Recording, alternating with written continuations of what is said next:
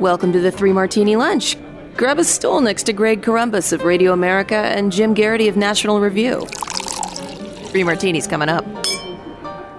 Hey, really glad you're with us for the Thursday edition of the Three Martini Lunch. Hey, remember yesterday when we had two good martinis? Yeah, that was fun. Uh, yeah, we got none of those today. Uh, we do have uh, two bad martinis and a crazy. And Jim, we start with a follow up to a story we did earlier in the week. And the earlier story was that uh, about 10 classified documents were found at the Biden U Penn Center that he had here in Washington. Uh, and the White House has uh, said that it's fully cooperating, and now we know that there are classified documents in another location. This was uh, released this morning from Richard Sauber, special counsel to the president. Uh, lawyers discovered among personal and political papers a small number of additional Obama Biden administration records with classified markings. All but one of these documents were found in storage space in the president's Wilmington residence garage.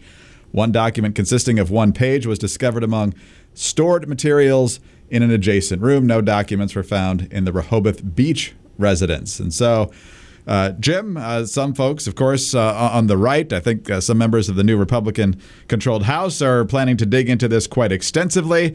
Some see this as a drip, drip, drip. Uh, the Democrats, of course, say this is completely different than the Trump situation at Mar a Lago. And the fact that the president is cooperating and claims that he had no idea that this was the case uh, means that it's a vastly different situation and there's no smoke or fire here. So, uh, what do you make of this latest revelation?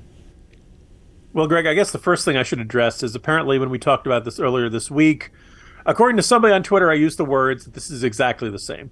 And this listener, first of all, this listener thought you said it and gave you some grief about it, which, you know, you shouldn't get. So, okay, no, it's not exactly the same. I'm speaking off the cuff. Sometimes words come out not quite the way you intend. No, it's not exactly the same. But as of that uh, moment, we had both a former president and a former vice president who both had classified documents in their private offices that they were not supposed to have. All classified material is supposed to be returned to the government and sent off to the National Archives when a president or vice president leaves office. Now, was there more at Trump's? Yes. Is there more indication that he had resisted giving it back when the government asked for it? Yes. Is there evidence that he was, you know, there was a less than fully accurate full accounting? Yes. So those are differences. But they, you know, both come to the conclusion of, you know, these guys walking out of their offices with documents they're not supposed to keep. And now we've had not one, now not two, but now three separate incidents of this happening with Biden. Now, you know, one of the reactions to this is to ask the fair question: Is this a reflection of the problem of overclassification in our highest levels of government? Is there a lot of stuff that gets classified that doesn't really need to be classified? And is there so much of it floating around that it becomes easy for this to get mixed in with non-classified papers? And when everybody's packing up all their desks and packing up all their files to leave at the end of a presidency, does some of this stuff get mixed in? In other words, is this an innocent mistake on the part of Biden? Probably, but they're piling up the innocent mistakes, and the contrast with uh, with Trump is getting less and less clear. And what is likely to happen, my understanding is that we're going to hear from Merrick Garland later this afternoon. I hope he does not dust off the draft of James Comey. the well, Hillary Clinton didn't mean to, you know, break the law, or we wouldn't be able to prove that she meant to break the law she may have just set up a separate email system that kept her off of the official records and kept her stuff free from FOIA and everything else. That might have all and was you know not secure for handling classified information. She just did it by accident. She didn't realize she was doing anything wrong. You know, maybe we'll get more of that from Garland, or maybe he'll say, you know what, I'm turning this all over to special counsel. I'll let them decide.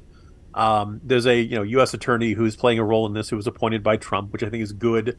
You want to get buy-in from both sides as much as possible. We'll see how this shakes out, but this does indicate that actually maybe there is a whole lot of classified information running around that a lot of people can easily put into the rest of their papers and end up getting lost and sitting in closets or garages or God knows where else in their post-presidential or vice presidential residences.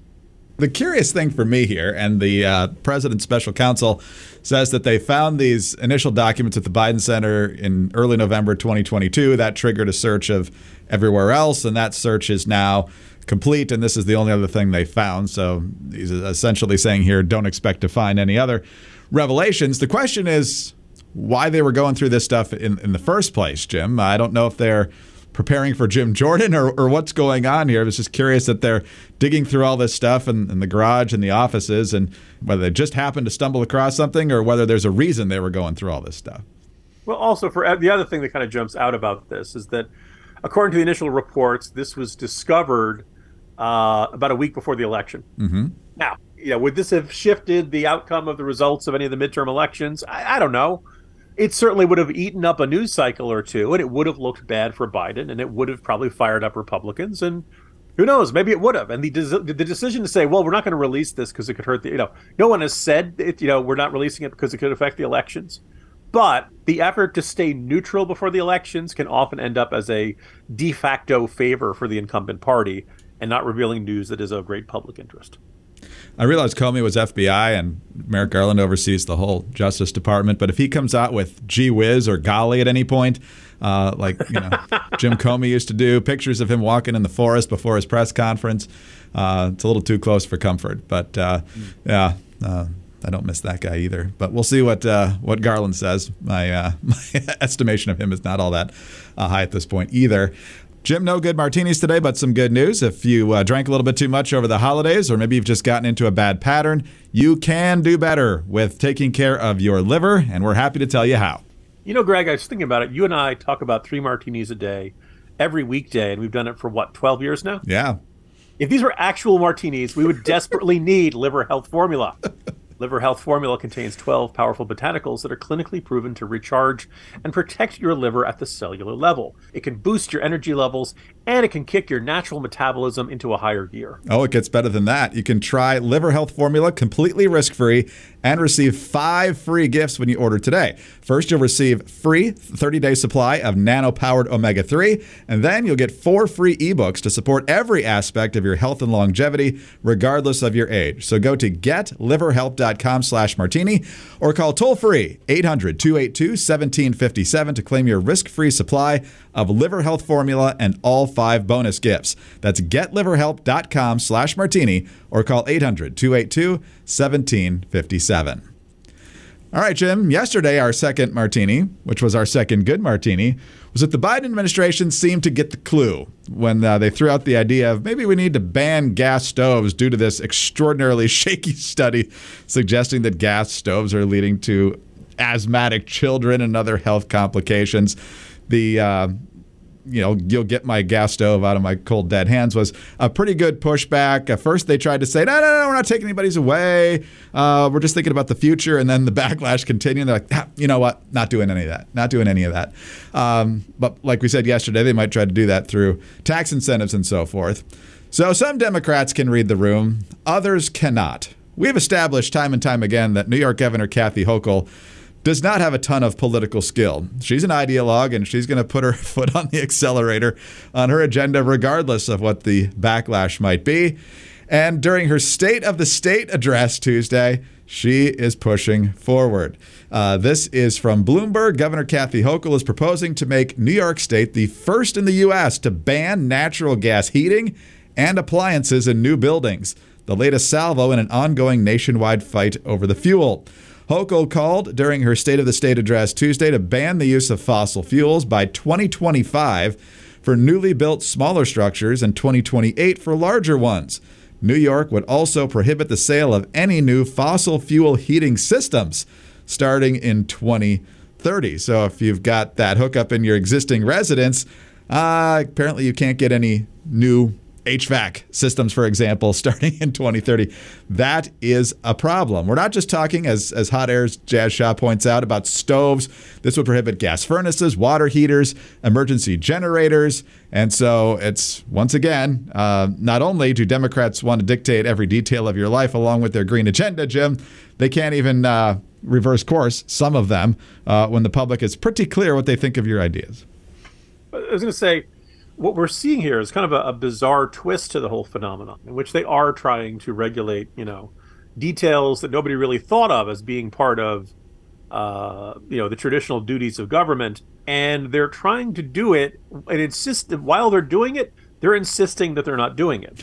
it, it um, I, I, was writing about this earlier today, and I'm unfortunately the word that is, you know, probably best and most accurately and most frequently used to describe this phenomenon when you insist that two plus two equals five, and you insist that something you're doing you're not doing, is gaslighting, which makes you sound like I'm making a pun, but I'm not. This really is what we're seeing here. And you know, perhaps the the example that jumped out to me today was a tweet from Axios, which I generally don't think is that bad as far as mainstream media institutions go, but like the tweet today was despite official insistence that fears of a ban are unfounded, conservatives are suddenly championing gas stoves in a new culture war.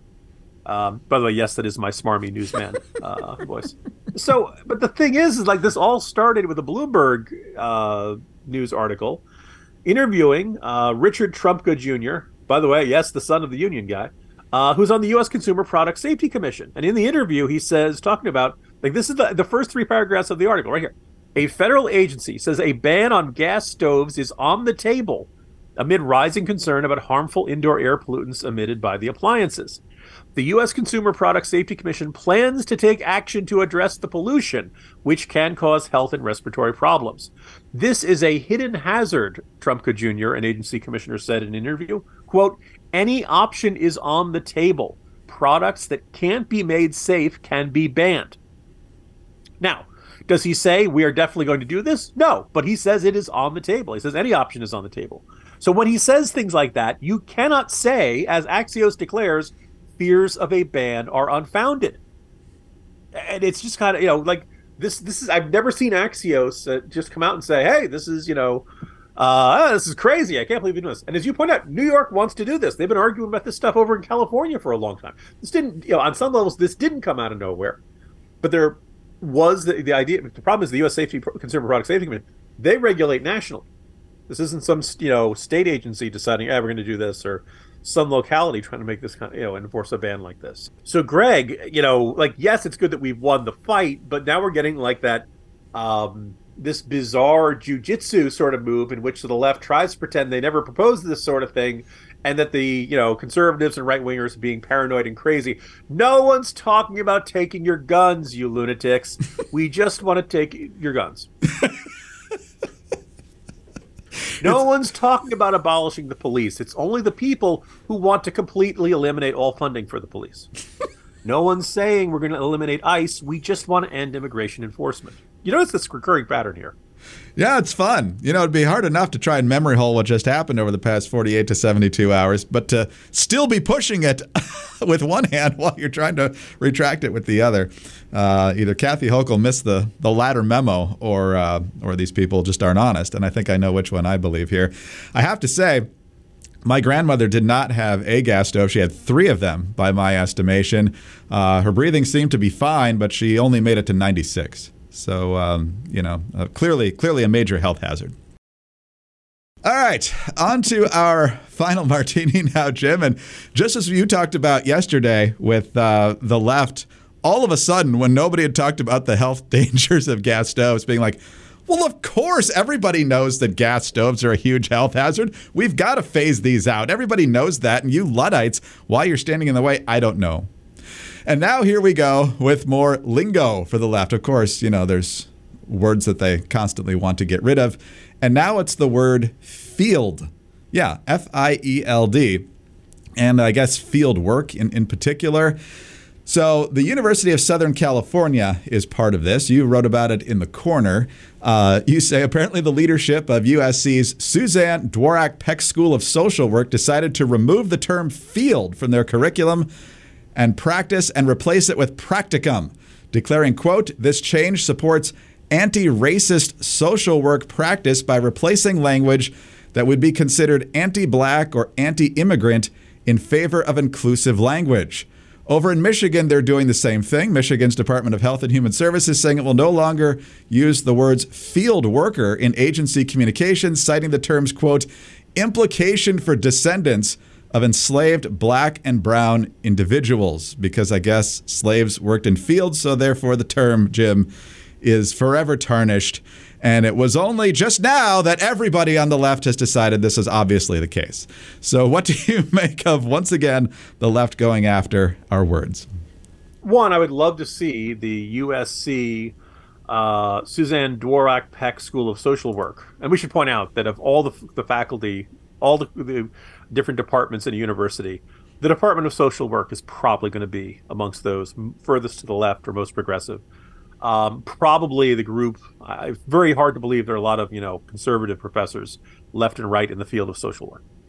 So there's nobody around the table to say, eh, guys, I'm not sure we want to do this. But let, let's assume they have the best of intentions with this. And I'd love to say, show me the, you know, African American or other member of minority group who really genuinely wants this.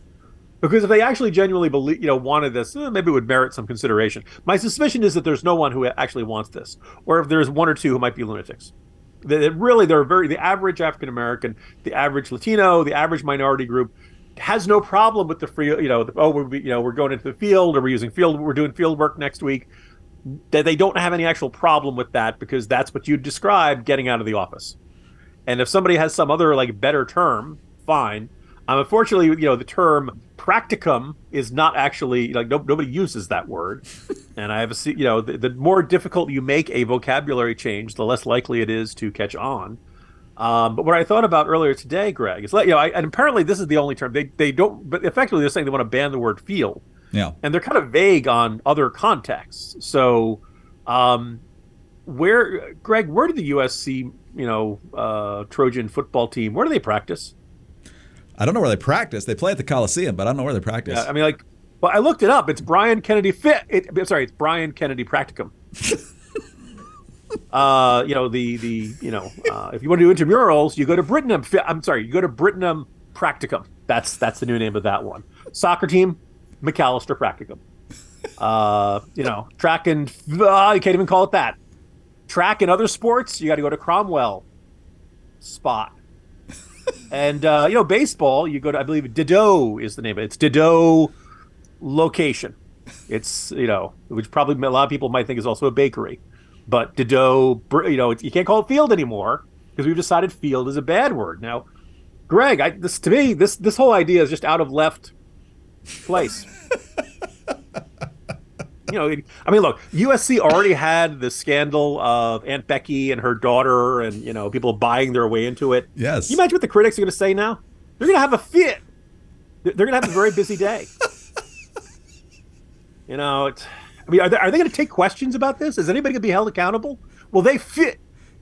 Will they take any questions? I, I mean, look, again, I think this is all nonsense. But if they can prove to me that there are people who genuinely believe that they are somehow being harmed by the use of this term, then maybe this is what we have to do so that everybody feels accepted, everybody feels wanted, and that there's a level playing surface for everyone. Maybe how about F word? Can we just use that? I'm guessing there's a few people using the other one in response to this idea, mm. but uh, wow, Jim, uh, mockery is perfectly acceptable in this situation, and you've done it perfectly. Hopefully, they get the message, but something tells me not real soon. Jim, have an awesome day. See you tomorrow.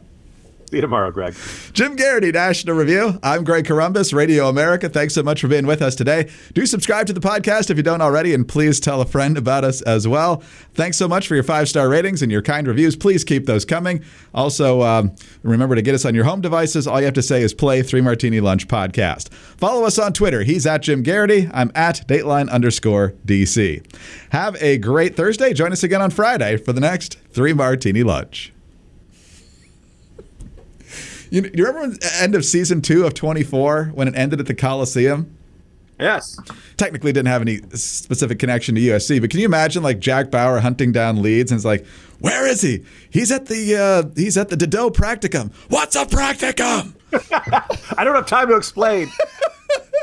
the other thing I thought about getting into is so um, first of all, I guess we call it the grass hockey team now.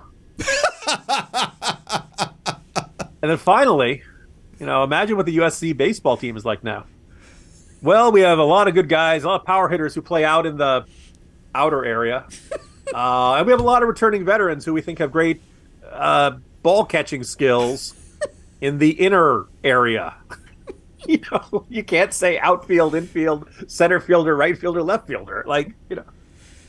Now again, they didn't say they can't do this, but uh, you know, I kind of found that once you decide we're just not gonna we're gonna ban that word, we're not just gonna use that word. Right. Sorry. How do you get three points in football now? with a with a three pointer goal. with a kicking goal. That's awesome. All right. See you tomorrow. All right. Good segment. Talk to you. See ya. Bye.